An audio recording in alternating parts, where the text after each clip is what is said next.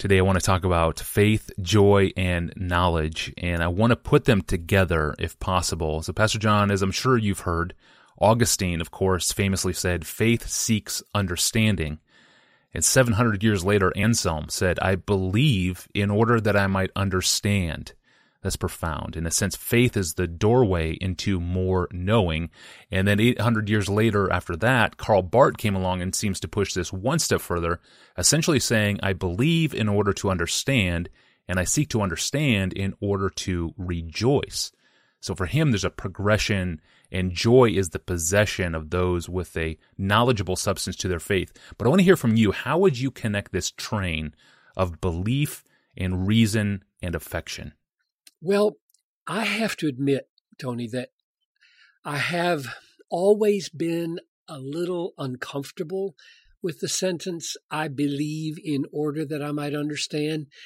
Um, I admit that I have not read the extended contexts in Anselm or Augustine to know precisely uh, how they understood those phrases, and, and I probably should keep my mouth shut in any, any critical sense of them.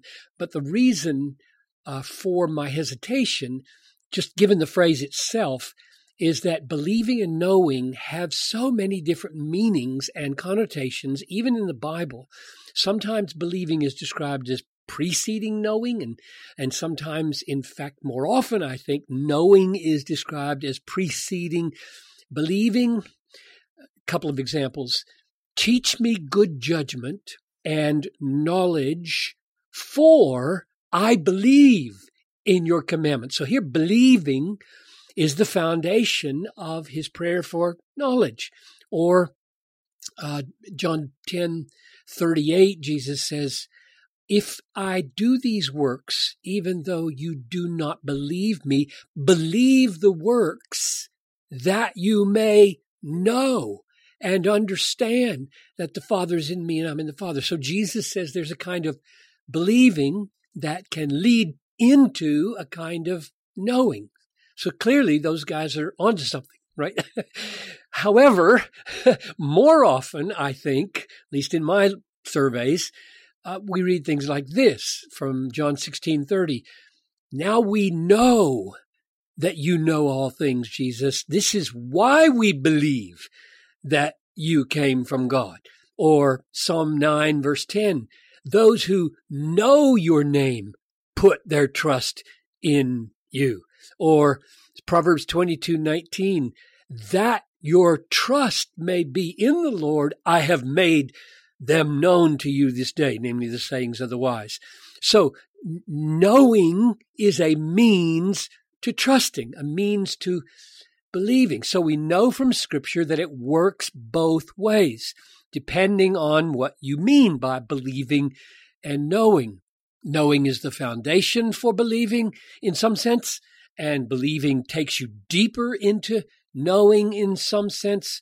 If somebody were to ask me or say to me, believe in order that you might know, I would probably respond by saying, what truth do you want me to believe that I might know the truth? So you can see the problem immediately. Uh, it, it would it would be a very, I think, a very serious mistake to encourage people to believe in a Jesus they knew nothing about. Believing without content, without some knowing of information and truth is empty mysticism. And the biggest problem with this kind of mysticism is that an unknown Christ cannot be trusted and cannot be glorified. You can only glorify intentionally something you know to be glorious.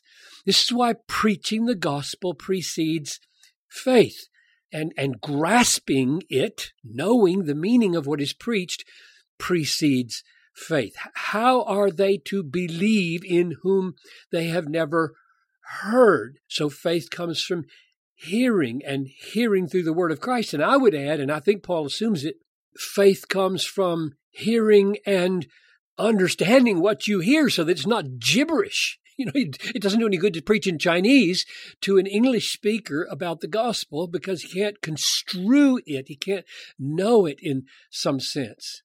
But it is also true that genuine faith opens the heart and mind to deeper and higher and wider knowing.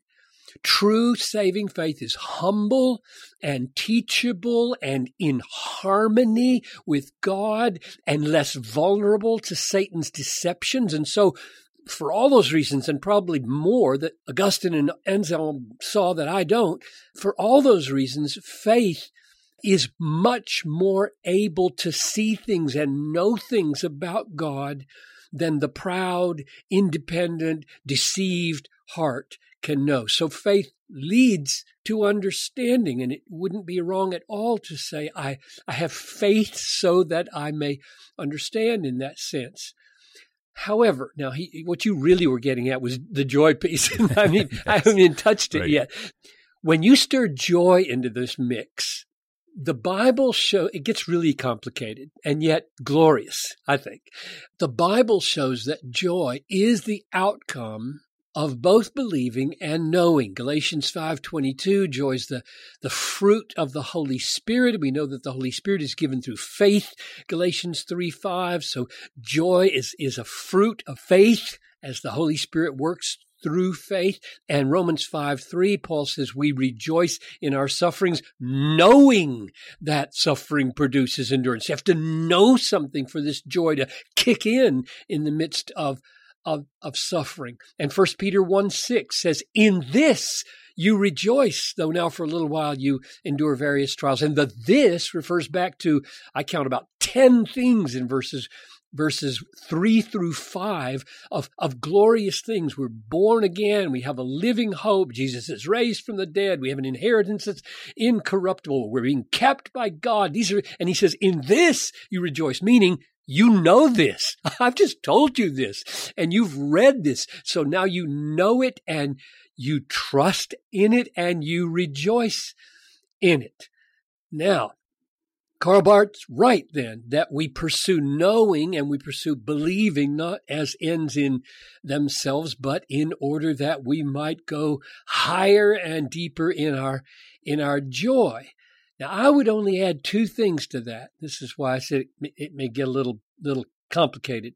One is that the reason God designed it that way uh, is that God is not glorified when all that we know about him bores us.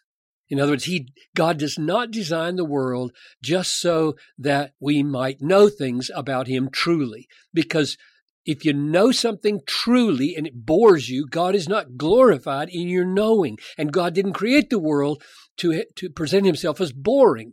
He created the world to present himself as glorious. And therefore we must move beyond knowing, believing, to joy. Otherwise, God doesn't look beautiful, doesn't look valuable. And the last thing I would say, and this is probably the most controversial, we might need a whole session on it, um, but I'll throw it out there because I, I, don't think I can leave it unsaid since everything else seems to pass over it. Um, delight, satisfaction in the glory of God as revealed in Christ, the gospel, is not uh, simply at the end of the process of knowing and believing. It's also at the beginning of it. I think uh, treasuring Christ, that is, valuing Him, preferring Him above all others, which includes delight in Him, is an essential ingredient in the very nature of saving faith at the front end of salvation. So, in order even to make a start in the Christian life. God must open the eyes of the heart to see and know and believe that the glory of God in Christ is more precious and more sweet than anything. That's how we get started. We discover a treasure hidden in a field and sell everything to have it, which means in order to be saved, God awakens in us not only a knowing and not only a believing, but also a valuing and a delighting in the glory of God. So, conclusion, last sentence. The, the new creation in Christ, you and me, the new creation in Christ is born, brought into being through the creation of joy and goes on for eternity from joy to joy. Yeah, there's a lot to chew on there, Pastor John. Thank you for looking at these historic theological formulas. If you have a formula of your own, a line from a creed or from a hymn, and you wonder what Pastor John thinks of it, send it to us. We'd love to hear from you on that topic. Send it to us from our online home at desiringgod.org forward slash ask Pastor John. I'm your host, Tony Reinke, and we will see you on Wednesday.